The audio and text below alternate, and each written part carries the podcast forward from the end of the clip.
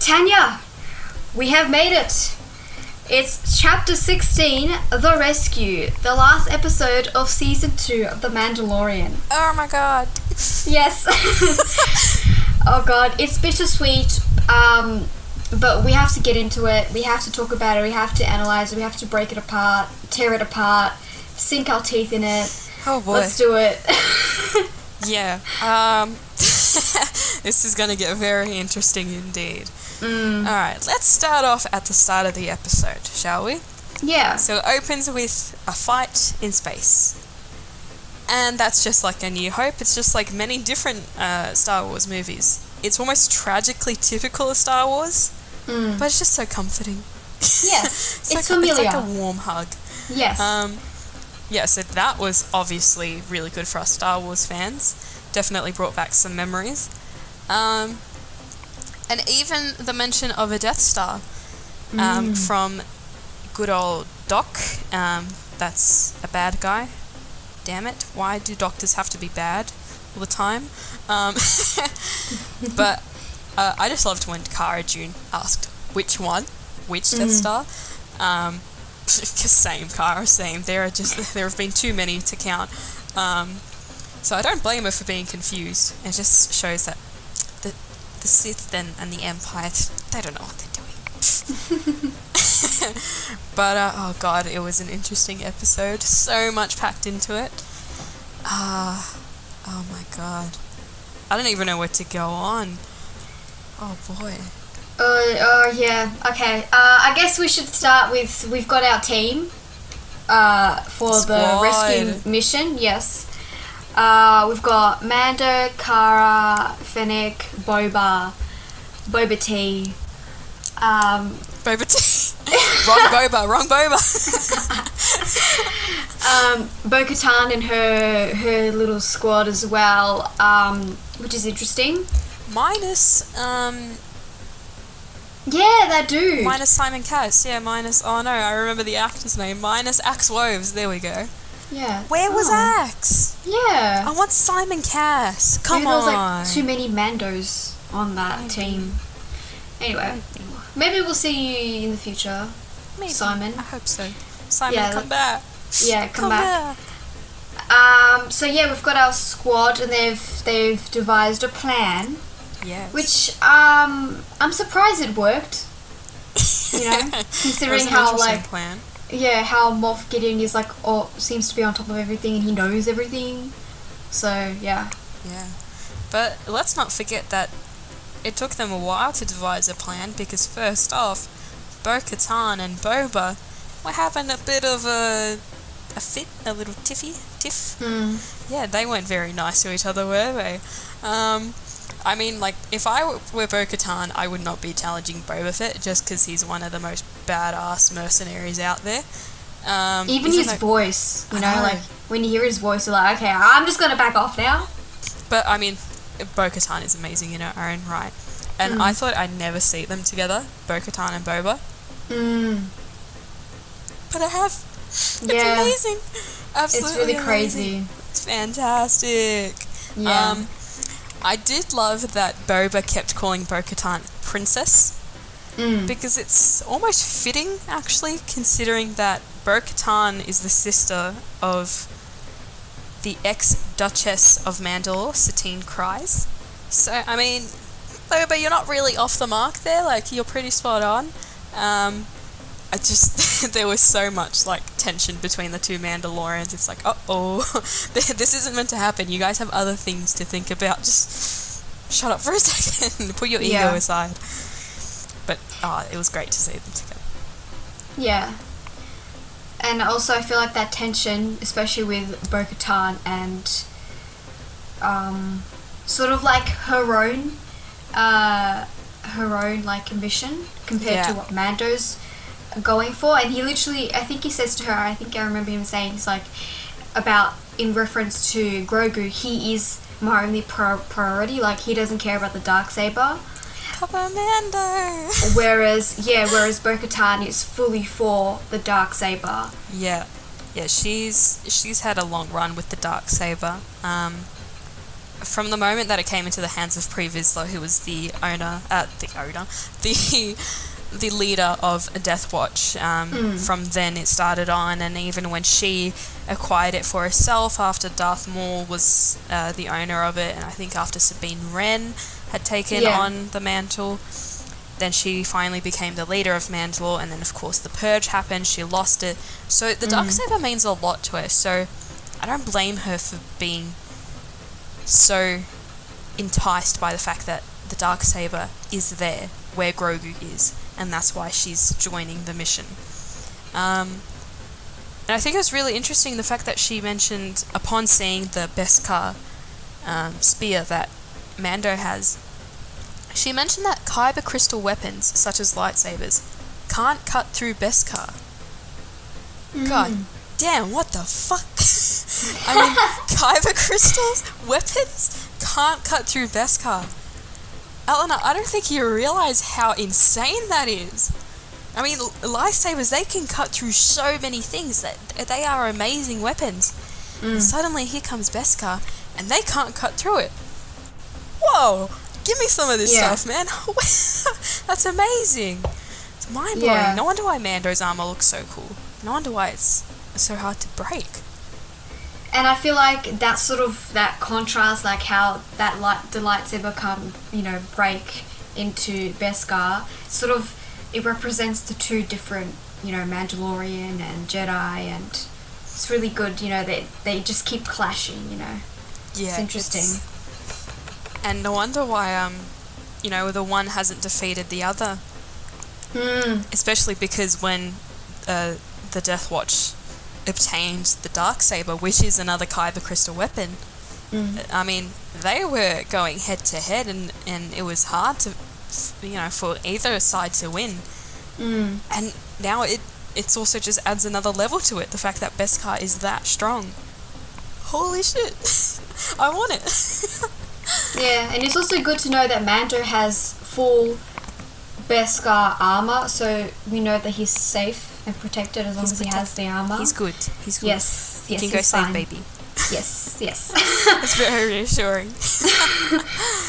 yeah. Um, but oh god, what? The Dark Troopers. To talk about another material. What the hell were they made out of? mm, My god, they were indestructible. Bullets, fire, nothing. Mm. Nothing worked on them. very my strong. God. Yeah. Um, I couldn't help but laugh though um, when they were powering up um, in order to, f- you know, fight against our our beloved squad. Um, the the sound that was coming up and the music that was sounding up uh, that was coming up, I kind of thought that uh, that Ludwig Göransson had made a collaboration with dubstep. Yeah, yeah. It was a bit It was a bit EDM-ish. confusing. Yeah. It was an interesting choice.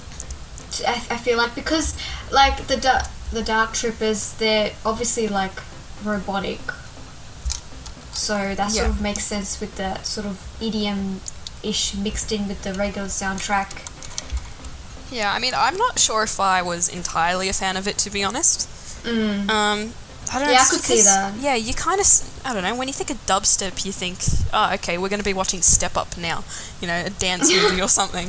And then suddenly it's like some dub sounding, uh, du- dubstep sounding music in Mandalorian and in the Star Wars universe. It's like, oh, hang on, they've, they've got that sort of music over there? Is that the sort of music that, uh, like, Anakin Skywalker used to listen to when he went through like his emo and really dark yeah, phase? his angsty phase. Yeah, angsty, angsty Anakin.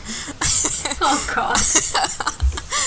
Um, yeah, I like. I, I'm not really a fan of that. Um, even though I think that Ludwig is is an amazing composer. Um, but yeah, you do you, Ludwig. Well, I thought it was a bold choice, and I think that for the most part it pays off, you know, because it like sort of establishes the difference between them and you know everyone else, and also builds the tension as well. I can see, I can see how it can be sort of off-putting for for those who are for fans of especially like John Williams and that kind of stuff. Um, but I, I, I, I enjoyed it. I liked it. I mean, I enjoyed the whole episode. I thought everything was was hundred percent was uh, Chef's kiss. Um, yeah, Exactly. so yeah, I thought it was interesting. Um, yeah, the action this episode was amazing. Oh, Um, yes. Yeah. We even got to learn some Star Wars vernac- uh, Star Wars vernacular. Um, son of a mud scuffer. I Mm, think I'm going to start using that now. Um, Mm. And hopefully my parents won't know what that means. um, yeah. yeah, I mean, I think that's pretty interesting. And then to bring out, oh, talking about action, Eleanor, the dark Mhm. saber. We we saw it in Clone Wars, we saw it in Rebels, and it was such an interesting weapon to begin with because it was so contradictory to the lightsabers. I mean, even the Mm. name dark saber, lightsaber. mm. But seeing it in live action, oh my god! You were talking about chef's kiss before. If I could do the chef's kiss a million times, it would still not be enough. I. What what do I say? What do I like? the dark saber in live Yeah. action. He's fighting with the. Oh my god! Surely I'm not the only one to feel this excited about it. It was so Yeah. amazing. Yeah, just hearing it clash with the Beskar, the staff, Oh. um, that especially that that shot of like the dark saber cutting into the side of the ship as Mando's holding it back, like holding it back. Um, it was really really cool. Sound design was really really, you know, on par, and everything was great. Um, especially you know like you Tanya for fans of you know Clone Wars, Rebels, and Star Wars in general. Um, it's just the start of many of unimaginable surprises and stuff in this episode that happens. Yeah. Yeah. You said it. Un- un- unimaginable and just blowing my fucking mind. Yeah. Oh, oh, it is so good. I love the dark saber. I love that Moff Gideon was fighting with it. I love that. You know, Din Djarin was wielding the Beskar staff. He managed to disarm Moff Gideon. Yeah. Oh my god, what are they doing to me? It's it's amazing. I, I I'm lost. I, I don't know what to, what else to say. I think it's just oh, they're doing such a good job with this series. Yeah. Oh I mean, if you God. if your reaction like this, I can't wait uh, until your reaction about someone else, some other Jedi. yes, yeah, yeah. That, that that's coming up. That's coming up. oh my god. Oh, but when Din Djarin walked in and he found Grogu, and we just see Grogu with his little hands reaching up to Papa Mando, melts my heart. Yeah. Just melts it, breaks it to a million pieces. It is the cutest thing ever. Yeah, I, I just I, I can't it's it's unfathomable uh, unfathomable with how adorable and cute Grogu is. You know, just how and and how special the relationship between Grogu and Mando is. Especially how much like let's look at it you know, because this is the last episode of season two, let's look at the trajectory from season one to season two. Let's look at how Mando, especially how Mando has changed as a result of his relationship with Grogu. Like, he's not that lonely, you know, lone wolf bounty hunter anymore. He's he's got essentially he's got a child. He's a changed man. He's a father. You know, he's got a foundling and he's meeting you know new people all over the galaxy um, you know it's just i think oh it's just oh it's just, oh, it's just now i'm the one who's going crazy it's just such a beautiful character development and Yeah. it's it's so hard to find character development that has just worked out so well and that has gripped you for so long, especially over two seasons. It's it just shows such good writing, such good directing, and such good acting on behalf of Pedro Pascal in particular. Especially because I mean, I think I sent you this photo, Eleanor, of Pedro Pascal recording his lines for The Mandalorian. yeah with the pillow Yeah, he's holding a pillow in place of, of a little Grogu. Um, it's just, it's mind blowing because there is just so much talent being shown throughout the whole series from so many different areas of the film industry, of the sh- TV show industry. And I just can't believe it. I can't believe that it has all come into this one series and we are able to be in this time where we are able to see it. It's fantastic. I love it. I admire it. Holy shit, it's beautiful. Mm. And I think, yeah, I think that these creators of these of this show, they're just making good choices. yeah. Um, I wanted to say this about um, during our uh, previous episode of the podcast, but I think that right now, as a character and as the actor, Pedro Pascal, his voice as Mando is iconic. I can't imagine like it's perfect casting. I'm not talking about the looks. I'm not talking about how the the body language and everything. I'm talking about the voice in particular. I think that the way he sounds, they just casted him perfectly because I think I was saying this to my sister because I got her involved into this series, guys. I did something really well. yes, Eleanor. Yeah. Proud of you. yes, I, I was saying to her because she loves obviously Mando as well. I think that the voice, Pedro's voice, and how they wrote the character is very, very universal. It, he can appeal to all the eh, all all Star Wars fans because of just how relatable and realistic, especially in how he reacts to stuff and the way his voice sounds. Like, do you know what I'm talking about? Like, it just makes sense. It fits in perfectly. Yeah, So- it, it's just like I think surely you'll remember this in Captain America: The Winter Soldier with Sebastian Stan. He only said a couple of lines, and yet Mm. the way that he was portraying emotion with only his face, his expressions, his eyes, that yeah, I think the way that Pedro Pascal is using his voice in The Mandalorian reminds me of how Sebastian Stan was acting in The Winter Mm. Soldier Yeah. and it's so hard to find actors that do that so well. It's such a a rare gift and such such a beautiful talent to have. And there's just so much that comes from Pedro Pascal's voice yes. when he's acting. And I think in that way he's he's perfect for the role. Mm-hmm. I can't now I can't see anyone else there as the Mandalorian. Exactly. Yeah. It's fantastic. Oh god. And that's just the tip of the iceberg because we still got to talk about the other stuff that's oh, going yeah. on. Oh my god. Uh, yeah. um, okay, what did I want to mention? I thought it was cool, uh, in particular when when Cara's um, gun was jammed. And she just decided to just use it to smash one of the troopers' heads yeah, in. like she's gonna knock him was- out, no worries. Yeah, that was pretty cool. uh, yeah. What else? Even with that, um, Fennec Shand in hand to hand combat, Mm, that gave me major Agent May vibes from Agents of S.H.I.E.L.D. So I was happy as hell to see that. That was. Mm. Uh, that appealed to me very much. I'm very happy with that.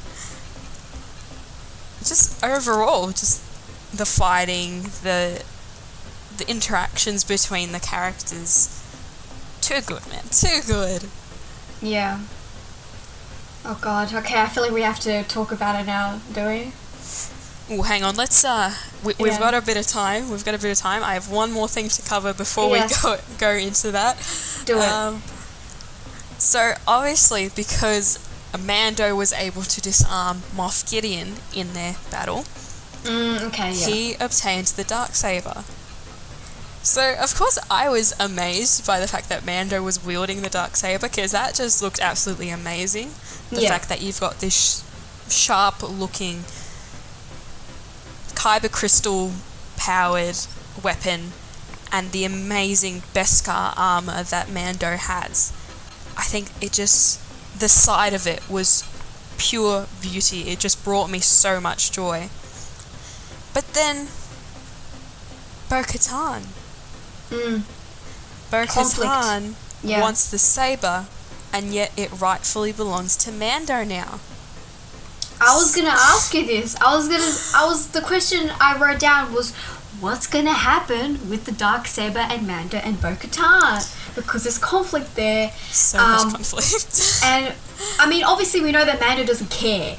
Like Bo-Katan is the one who wants it, and you know she deserves it, but Mando won it in that skirmish, that fight. So I guess he and he won it through hard work, even though he doesn't really wish to return to Mandalore. But then it also makes me think that maybe for the next season that's what that's the conflict that's the next thing they're going to talk about is whether maybe he's going to return to Mandalore and hold a seat of power there or you know he can't give it to Bo-Katan there's just a lot Oh boy, yeah. I mean, there, yeah, there's so much that could happen. I think someone suggested that Din Djarin should just give it to her as a birthday or a Christmas present. Um, if only that could work. yeah Um, no. I, I thought maybe you know she should have just like quickly just knocked him out or something and then disarmed him Yeah. and oh well sorry Mando but I had to take it. Um, yeah, I think it's really hard for Bo-Katan because she respects Mando, so I don't think she really wants to get into a duel with him and potentially harm him. but I think that what she wants more is you know to return as a rightful heir as of Mandalore Yeah, so we'll see you know yeah, it's it's going to be interesting to see because some people are also saying that maybe she should just marry Din Djarin. oh god no Yeah, I'm not sure how I feel about that one. Um, no, there's no need for that. Nah, nah. Uh, yeah, I'll, I'll be alright without that. Um, I think it's a pretty funny um, uh, view, though. Very funny suggestion. Um, I think, I think she's just going to have to fight with Mando. I think they're just going to have to, you know, take it back to the time of King Arthur, for example, and and have a battle as as knights did for their, you know, their right of honor for whatever. I don't think there's really any other way that she can get out of it. Um, and in saying that, I think her not taking the dark saber from Din Djarin, even though he yielded, I think some people are seeing that as quite controversial, because a lot of people are saying that she's a bit of a hypocrite there. Because if you remember in an uh, in the first episode where she appeared, she was giving Din Djarin shit for not taking off his helmet, for being so obsessed with, with the Death Watch code, for being obsessed with the Mandalorian way. And yet now she will not take the dark saber from Din Djarin, even though he is willingly giving it to her, and instead she wants to follow tradition. I yeah, yeah, I can see. I, I guess, Yeah. but I guess there are some traditions, and in particular this one, which I think she subscribes to and she thinks is really important. But I can Yeah. see how hypocritical it is. Yeah, but I think I, I think I agree with you more so on that because I think with something like that, that the dark saber obtaining power with it, that holds a lot more weight than just you know wearing a, a helmet Yeah. and and taking it off whenever. Mm. I think it it means a lot more because it means that you're going to rule a planet pretty much. Mandalore is a planet. Mhm. So I think she she needs to prove herself worthy of such such a title, such a role. So yeah, I think it, it may be a bit hypocritical, yeah, but I think I think it's only right that she does as well. Although Yeah. I wish that uh, Mando hadn't quite disarmed Moff Gideon, even though it was amazing to see. But yeah, it's that there's definitely going to be tension between our two um, amazing Mandalorians. It may not turn out well. I guess we'll have to see. Mm. It's definitely something that they need to explore Yes. um, in season three. Yep. okay. I think we've made it to that moment. Okay. All right. You know what? I'm just I'm just gonna start off because okay. So, I watched this episode, um, and I was shocked. Okay, I was shocked when I saw Luke Skywalker. And just to remind the listeners, you know, you guys know already that I don't I haven't watched Star Wars other than this, and to be honest, I'm not that much of a fan. But maybe because I didn't grow up with it, Tanya loves it, rightfully so. I mean, it's good. Um, but after I watched the episode, I went back on the internet, I went on YouTube, and I watched people react to it. and the amount of crying and just utter and sheer glee and satisfaction on people who love Star Wars was overwhelming and amazing to see. Because, you know, from my perspective, it was just something that sort of put the timeline of the show into place. But for others, it was much more than that. For others, it was, oh, it was just, it was, oh, it was like, oh, I don't even know. Like, um, I feel like, uh, I don't know, Tanya, how you watched it, you know, how did you react? to Well, this? I'm trying so hard to keep it in right now. Yeah, just let it go.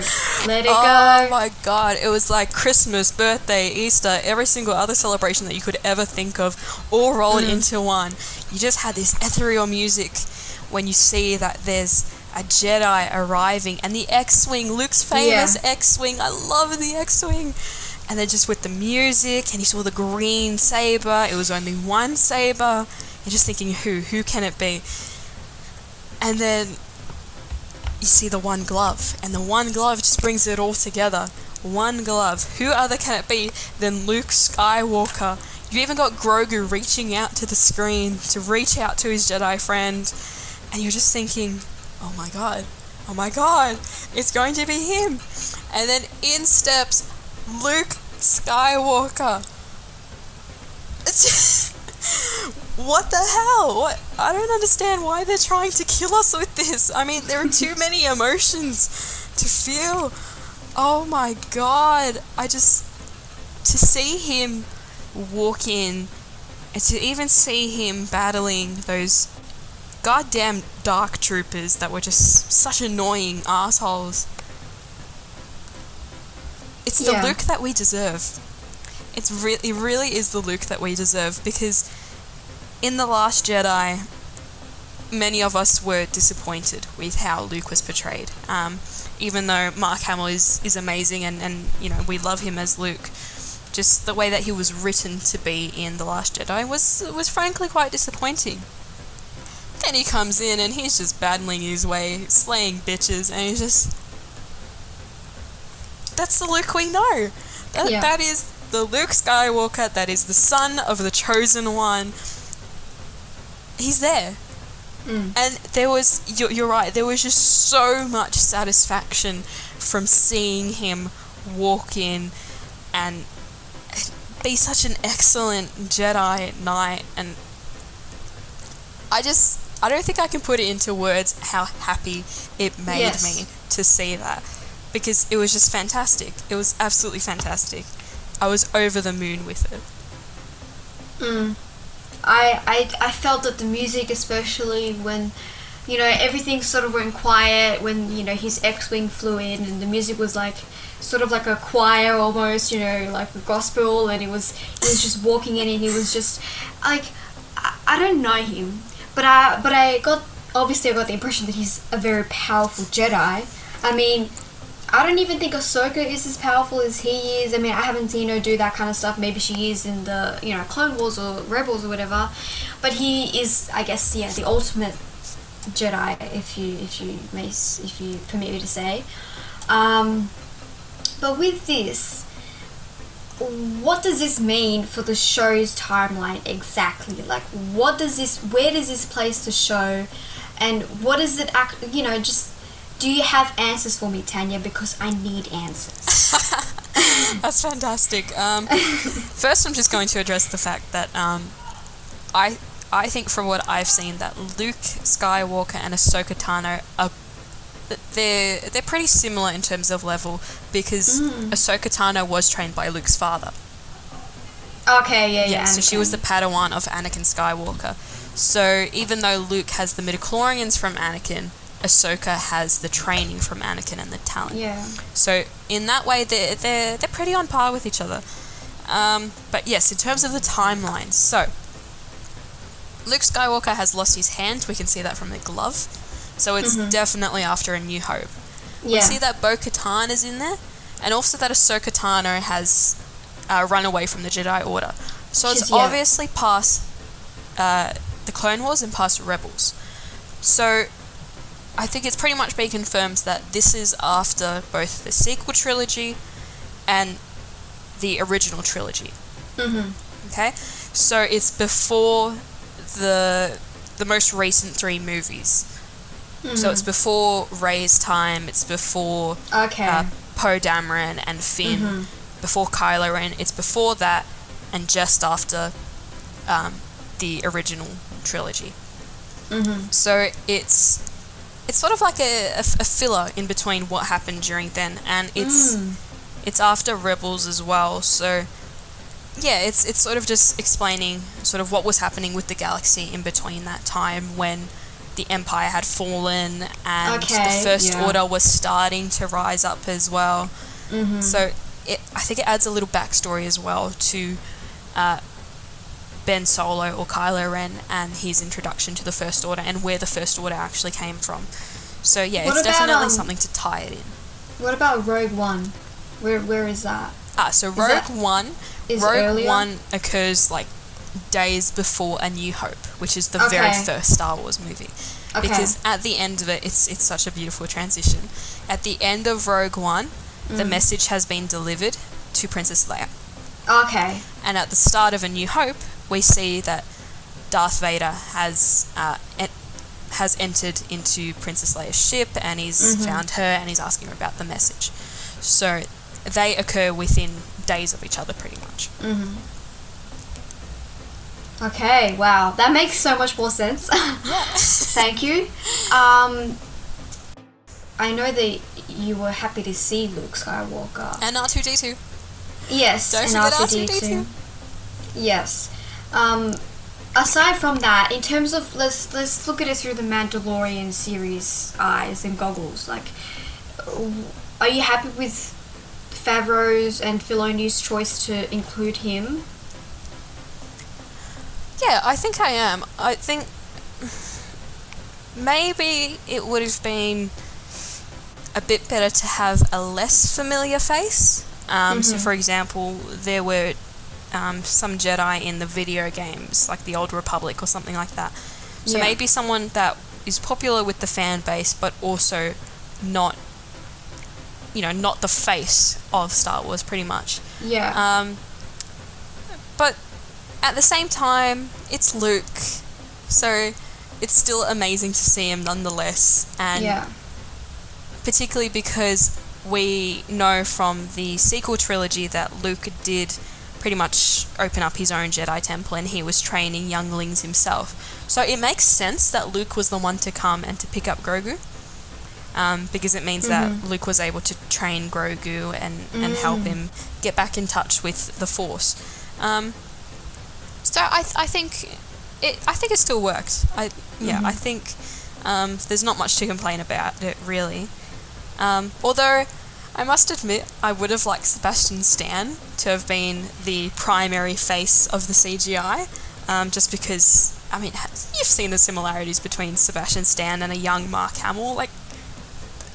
They could be related, and, and none of us would question it. So, um, th- Yeah. that's just me being a fangirl. But No, no. Even I, even I thought I'm not sure of the CGI and the sort of de aging sort of trick. I mean, obviously because it's not the person, it can't be perfect, Yeah. and I, uh, I'm not a big fan of that. So that did throw me off a little bit. And yes, maybe it would have been cool to see Sebastian Stan like do that role, and I would have loved it, and I'm sure he would have killed it. But I think that maybe they chose to do the the computer stuff instead because of how iconic and how hard it might be to nail down that character.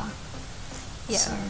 I think, um, yeah, uh, they were just trying to work within their budget and trying to make do with the tech with the technology that they had. Um, Yeah. but in the end, like it, it did turn out pretty well. Yes. Yeah. Um, especially when it's time for Grogu to go.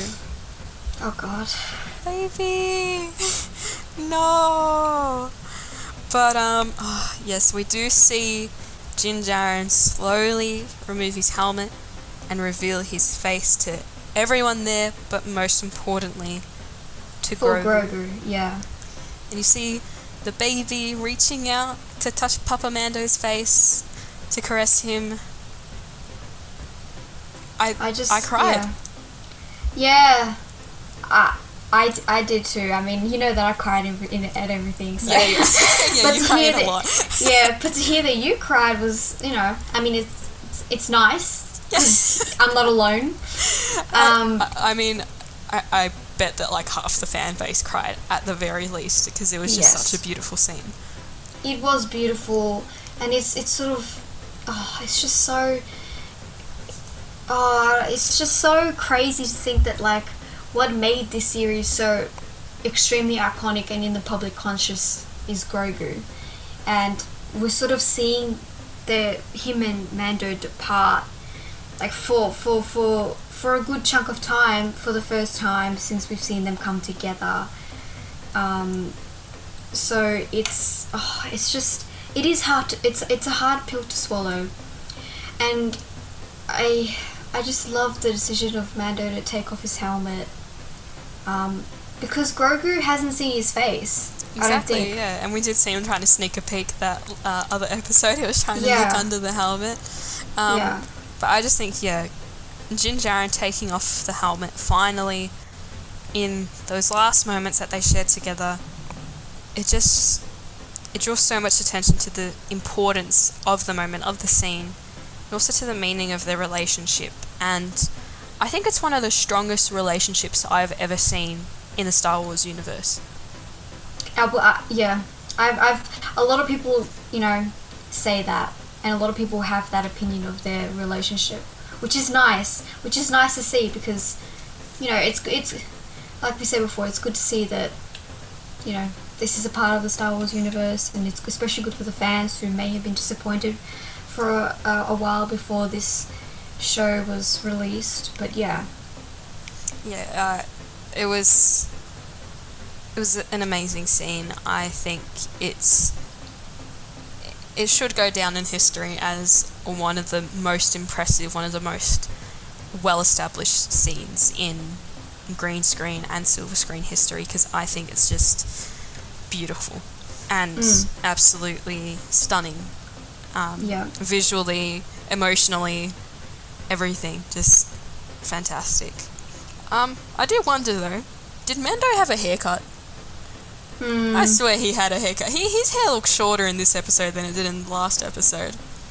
So, did he cut his own hair, or does he have a barber, or does he change barbers every time because he has to kill them every time they see his face, Yeah. or something like that? Mando had a haircut.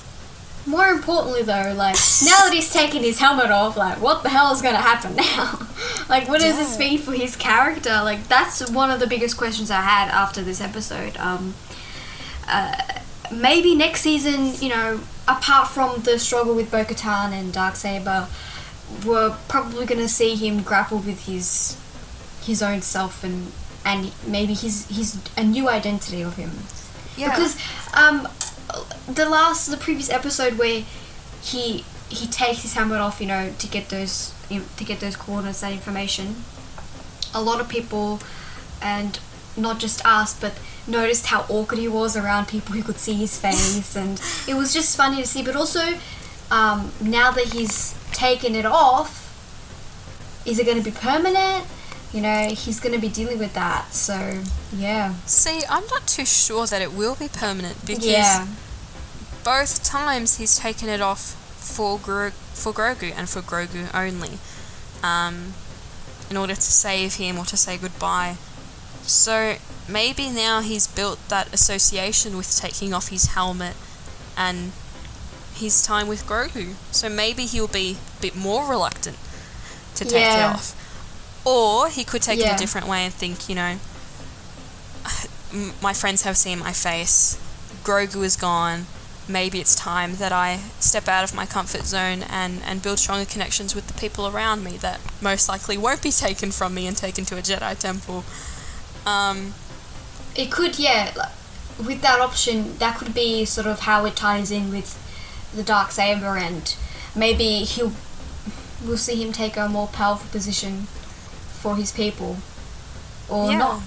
I guess we'll see. Um, I think it's it's something that no one can really expect, to be honest. Yes, I think we can just guess, but it's completely out of our hands and in the hands of Favreau and Filoni. So, yeah, they've got a big decision to make, and they need to make sure that it's the right decision because there are a lot of fans of simply the Mando or, or of um, the whole Star Wars series in general that are, are very interested in what's going to happen.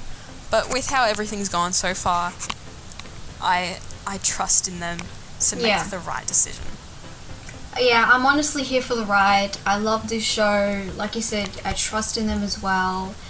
Um, and it's interesting, like, for other shows that I've watched, you know, when they've ended, you know, some ended in cliffhangers, but still you can sort of expect something and sort of see something linked to the next, you know, upcoming season. But for this one, I honestly don't know what could happen next because there are just so many things they could do.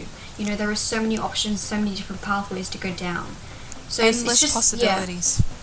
Yeah, And yeah, it's going to be incredibly interesting to see what Favreau and Filoni, and, and even if uh, Kathleen Kennedy has a say in it, what they are going to choose.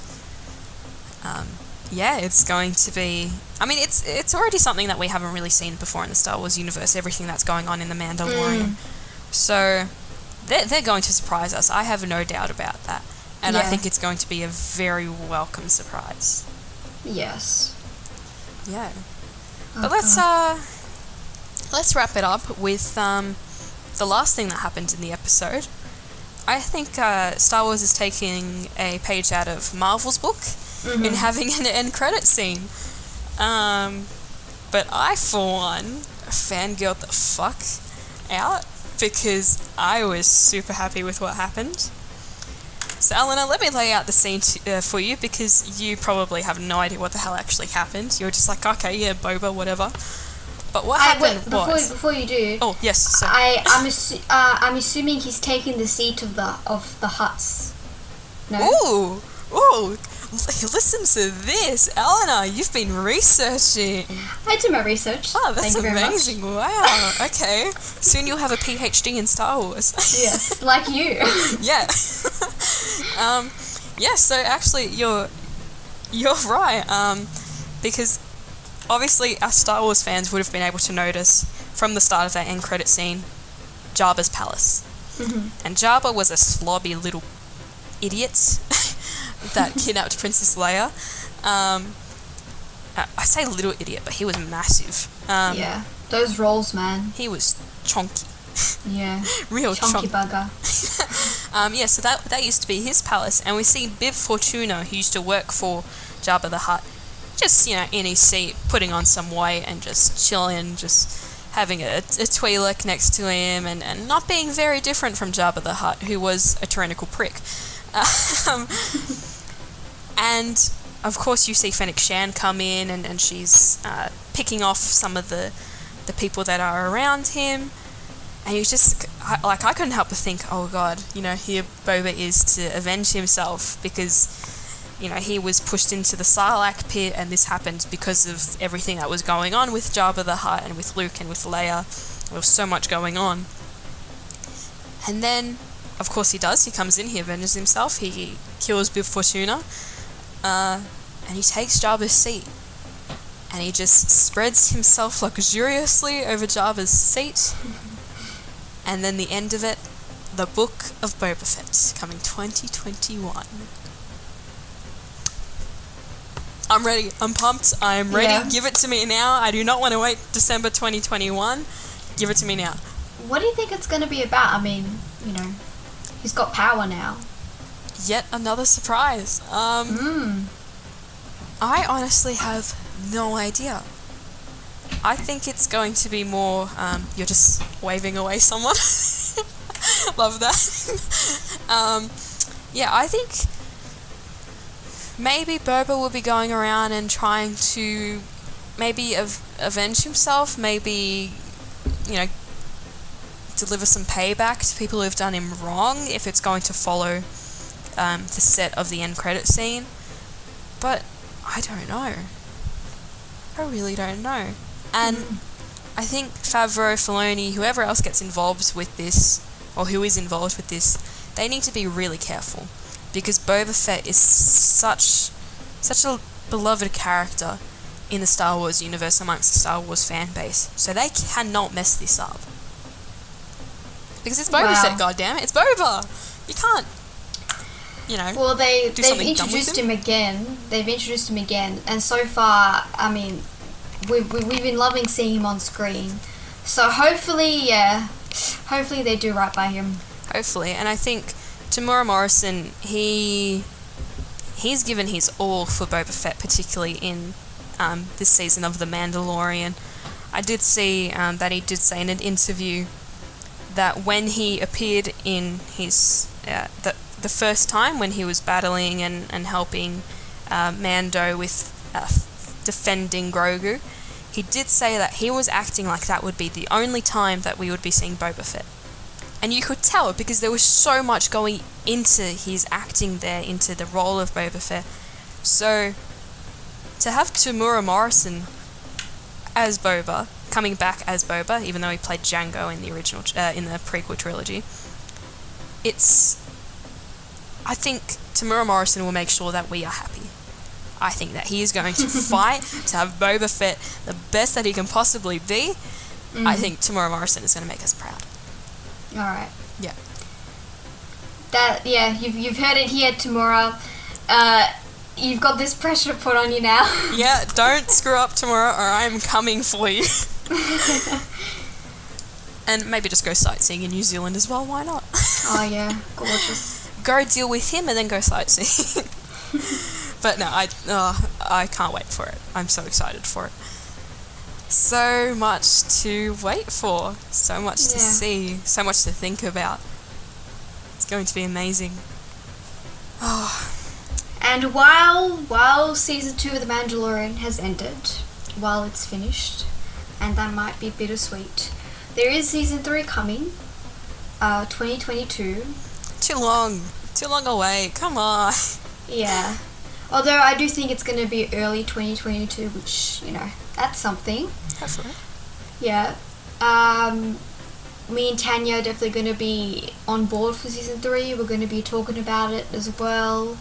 Um, but this season of our podcast as well has come to an end because next we will be talking about Tanya.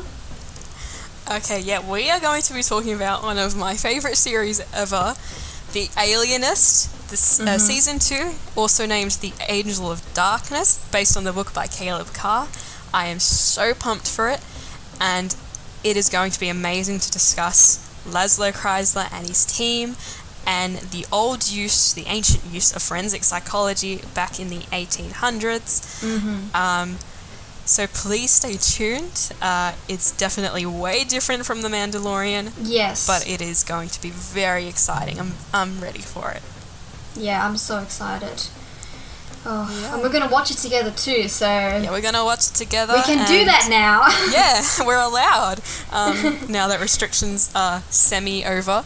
Um, yes, Yeah. that's going to be fun. And uh, you better all believe that I will be annoying Eleanor by referring to the book throughout the episodes. So, Eleanor, I've warned you. I have uh, my witnesses on Spotify and on Anchor. Um, oh, it's going to be fun. Yeah. You guys have to if hopefully if we get any any listeners on this show in this season, let's hope let's hope we don't suck. Um, you guys have to continue, um, especially if you're fans of crime.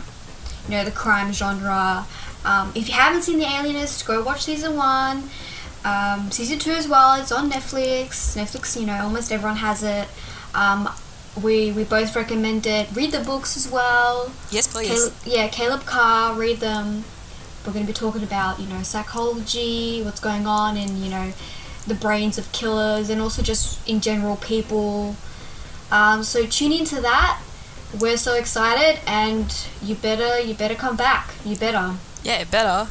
Please uh, share your thoughts with us if you do end up watching season two of The Alienist. Share your thoughts with us on Mandalorian, maybe any theories that you have for season three. We really want to find out what everyone else is thinking.